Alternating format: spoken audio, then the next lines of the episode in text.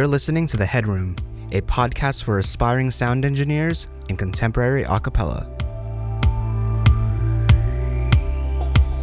Welcome back, everyone. We have an episode of The Headroom Bits today. My name is Kyle. And my name is Ricky. Today, we're going to talk about recording and the proper way to do so.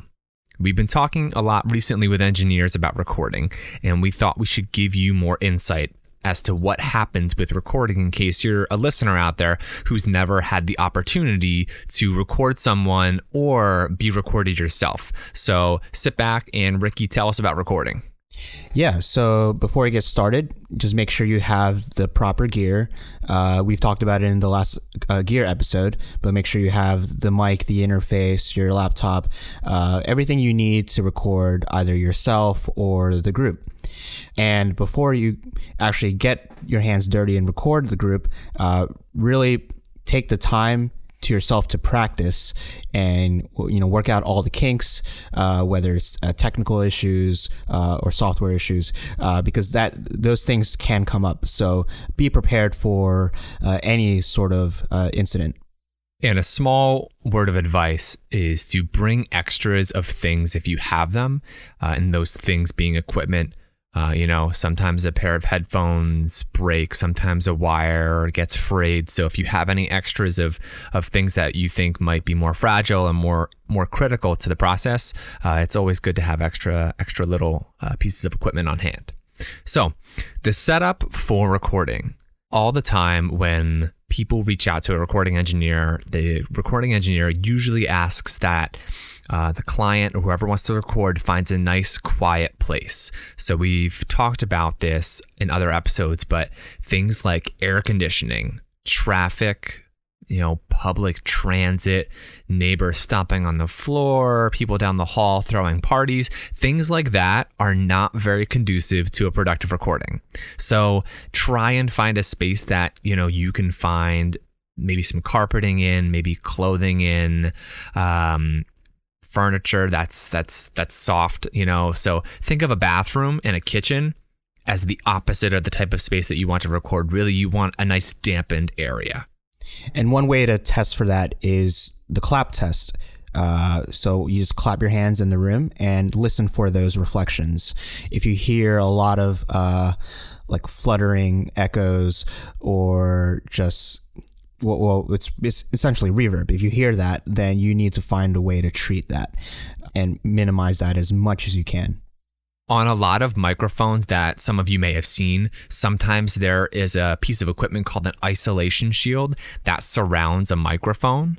This piece of equipment is something that attaches onto the microphone stand and works as a semicircle shield to basically surround the back of the microphone so that the microphone might not pick up some of those extra sounds being generated by the space that you're recording in a way around using or having to pay for an isolation shield is to do something like throw blankets and pillows. Sometimes I've seen a mattress uh, go right behind the microphone.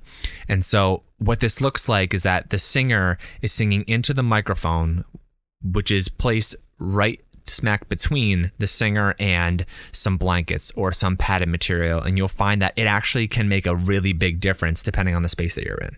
And don't be afraid to go extra with it. Uh, you know, there are instances where where my setup is over the top, where I have the isolation shield and I throw a blanket over it and put some pillows around. Um, you know, do everything you can just to avoid any uh, reflections being captured by the microphone. So to step back and kind of look at the big picture of things, the only instrument that you might have in your recording are vocals. And if every single vocal is recorded with a bunch of room noise, it's going to eat up a lot of space and a lot of uh, you know sonic territory within your mix. So it might make your job harder later down the road when you want to add a reverb or do something specific with your vocals and there's a bunch of room noise in it. So uh, you know fixing your problems at the source is always the best way to go about it. So another thing that's important for the setup is making sure that you are comfortable when you are working. Uh, so you need a, a, desk or table and a comfortable chair. Uh, make sure that your chair isn't a, a squeaky one either, um, because you know if you have a rolling chair that makes a lot of noise when you move around. Um, that could be problematic. But you know, you, uh, you're going to be sitting down for a couple of hours if you're recording a group. So do everything you can to uh, make yourself feel comfortable.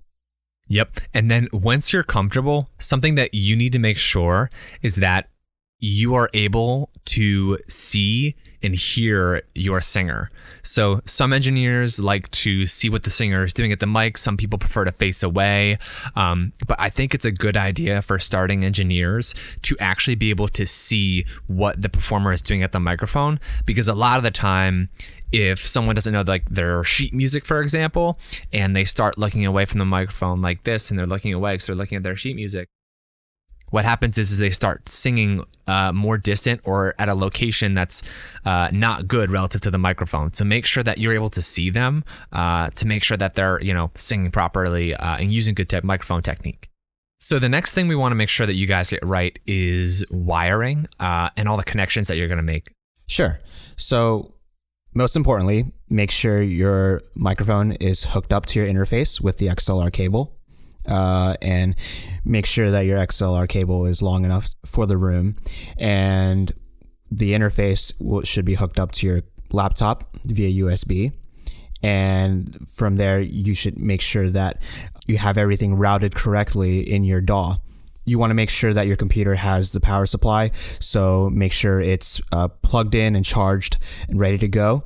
In in many cases you're going to be setting up a headphone amp that will hook up to the interface so multiple people can listen uh, to what is being uh, recorded. We encourage you to have closed back headphones so that any audio that is coming through the headphones doesn't bleed into the microphone so in a lot of the iPhone recordings we've been getting, sometimes we hear uh, a MIDI playing back in the microphone because the singer has the headphones turned on too loud. So that's something to be aware of when you're listening back is that if you take your headphones off as the engineer and you just listen across the room and you can hear their headphones blaring, it's probably too loud and the microphone's probably going to pick it up. Now we're going to get into actual microphone technique. So in general, when you're looking at the microphone, most large diaphragm condenser microphones have a logo on them.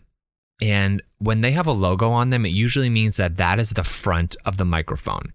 On occasion, we have, you know, singers that submit tracks to us that actually recorded in the wrong direction. They pointed the microphone a wrong way and then they recorded everything. And it's really unfortunate. So if you have a mic, look out for that logo. Look out for sometimes a little dot on your microphone that indicates, hey, this is the front of the microphone. Yes, don't pull Lady Gaga uh, there was one post that went viral amongst the uh, producer community where she had um, she had the microphone facing the other way when she was recording a quarantine video.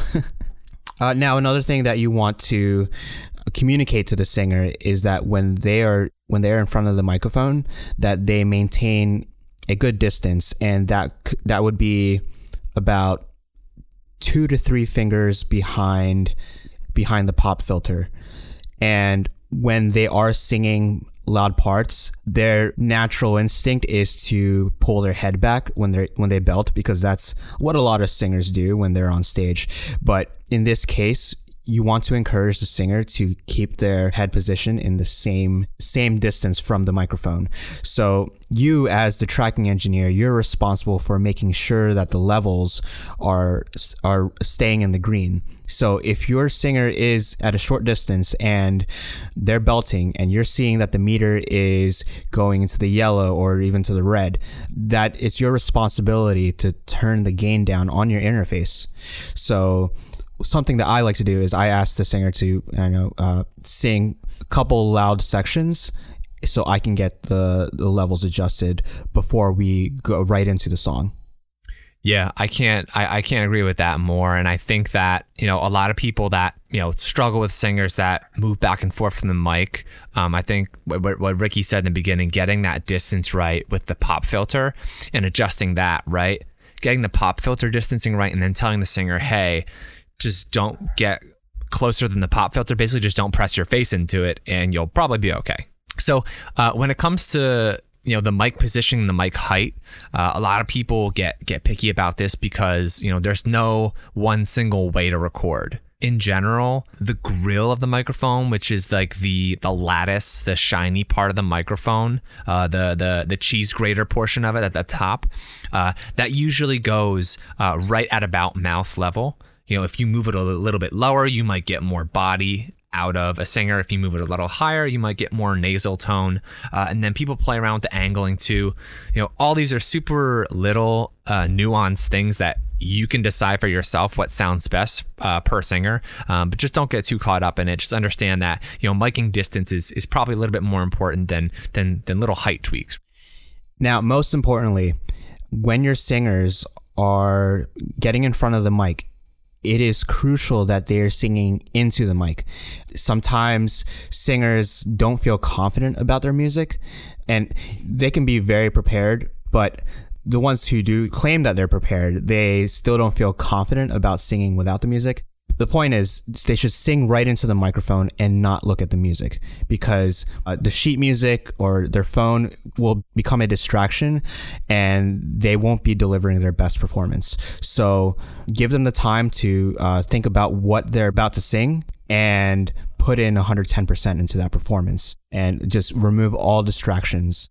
Yes and I, would say a, a pro tip on that for you know anyone out there who's recording the first time and especially for for singers out there that might be recording for the first time that get nervous that might not know the song well. If you're recording a big group of people and you have a few people that are singing very confidently, they they're they're very sure of their parts and, and did a good job in, in performing the song. Uh, a lot of times you can say to that person, "Hey, I recorded." so and so on the same exact part that you're singing. Do you want me to play their part in your ear while you sing. And a lot of times, you know, they can use that other singer's performance and recording as a crutch while they record because it, it becomes a lot more um, realistic for how they might perform in a group, right? You know, you've got a singer that's never sang in their life, joins an a cappella group. Uh, six months later, they find themselves recording and they've never really sang on their own. So if you play, you know, two other altos or two other sopranos for whatever part that they're singing, uh, it can really help them kind of get into the song and and maybe you know take their eyes off the sheet music and, and just just listen to more about how they're performing. So the next thing we want to talk about is what you're actually recording. What takes you need to have a finished recording session. So we're going to break it down all the way from how many bass tracks you're going to need, uh, background vocals, how many takes of the solo. Again, there's no like right answer, but there is a uh, common trend on how uh, producers like to uh, record acapella vocals. So the first thing is the bass. When you're tracking the bass, oftentimes people like to get three really good takes of each part or of each section of the song. So that way the mixing engineer has a lot of room to play with it, whether they want to make a stereo bass or just take one bass track and set up as a mono track. And then when it comes to something like background vocals, some engineers like to do two background vocals they record. Some people do three. Uh, it all depends on how much time you have uh, and you know how certain you are of yourself. I think in most modern acapella recordings, you usually hear people recording two sets of background vocals. So if I'm a tenor and I'm going in to sing my part, I record my entire part through twice. And one copy of me gets put in the left ear, and one copy of me gets put in the right ear.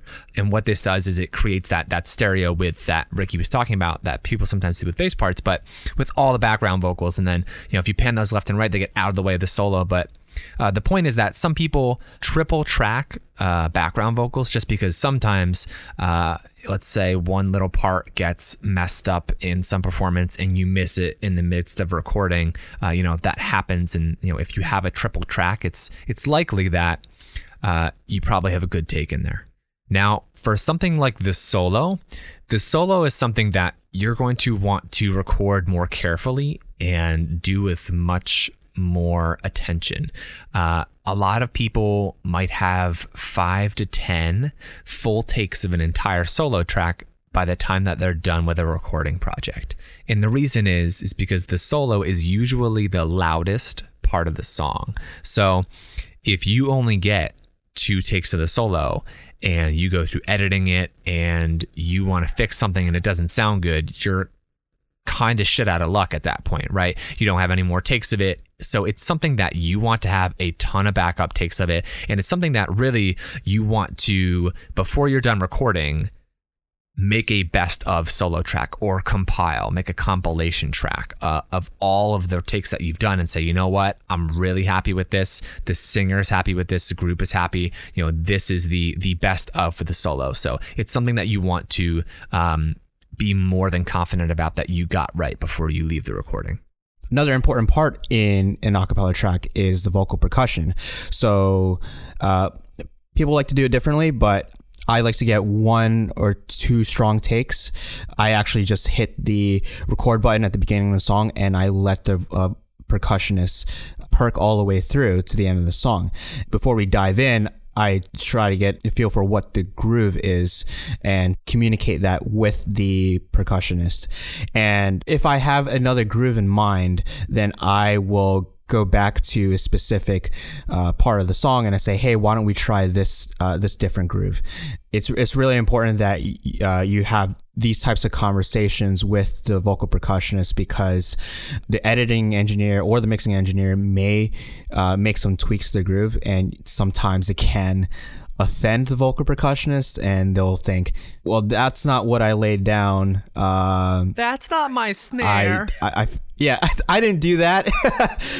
and yeah, they, they get a little butthurt about the fact that, you know, well, they, they didn't quite perform that. So do everything you can to get that groove down and help the percussionist, you know, perform what you think the final result will be.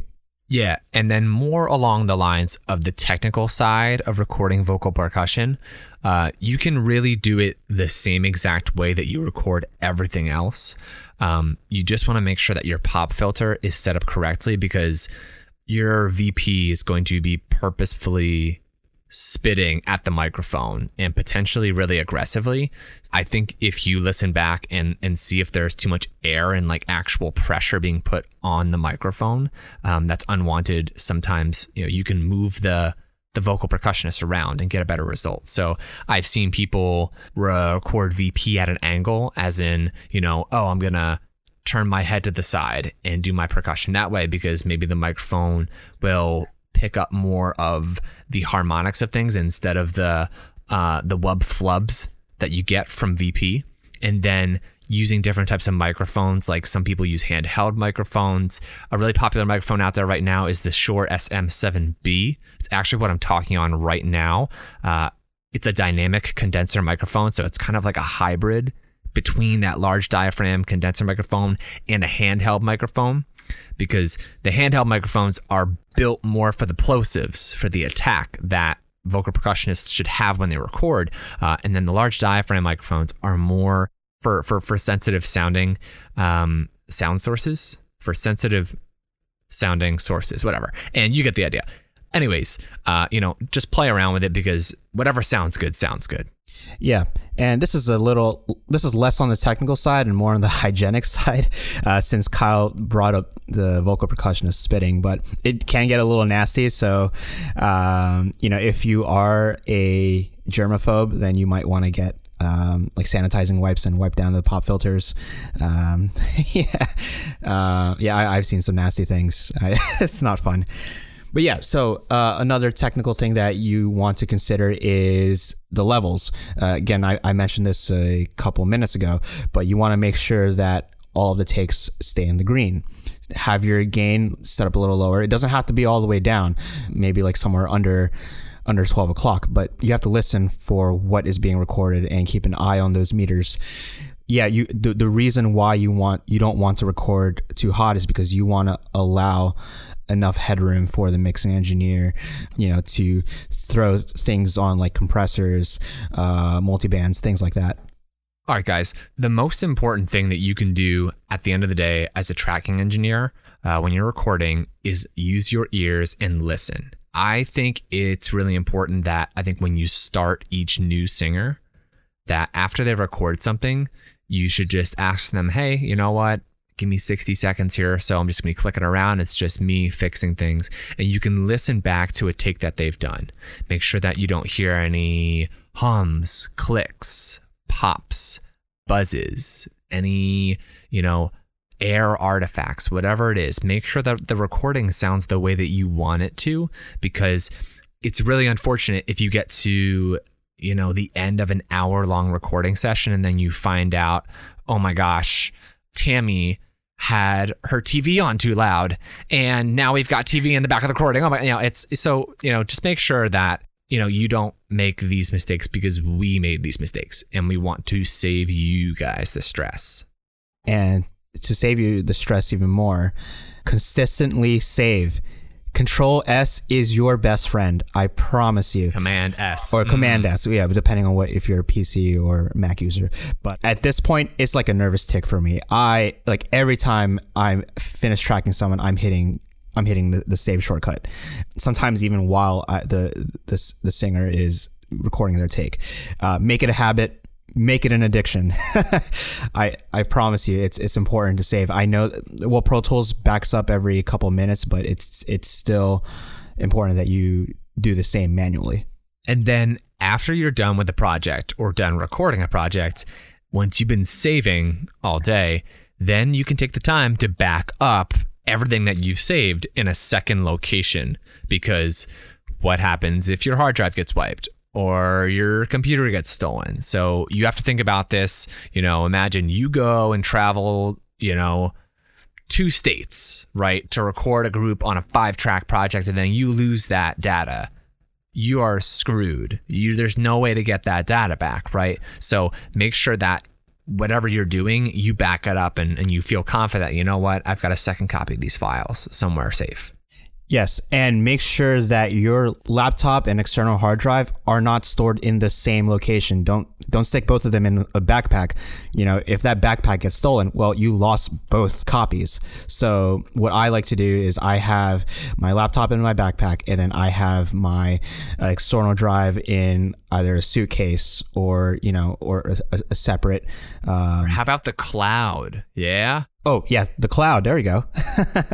At the end of the day, practice makes perfect. If you are going, you know, in a month or two or whenever you have planned to go and record someone else, you being more prepared by practicing on recording yourself, recording a friend is, is going to make a much better project for whoever you're working with because, you know, you will have encountered little issues, quirks and ticks within the software you're using that you can be prepared for and, and be familiar with when those little problems happen because technology is great when it works and it sucks when it doesn't. So be prepared and be, you know, experienced when those little problems and, and bumps occur. That way you don't frustrate yourself and, and take the singer out of the moment.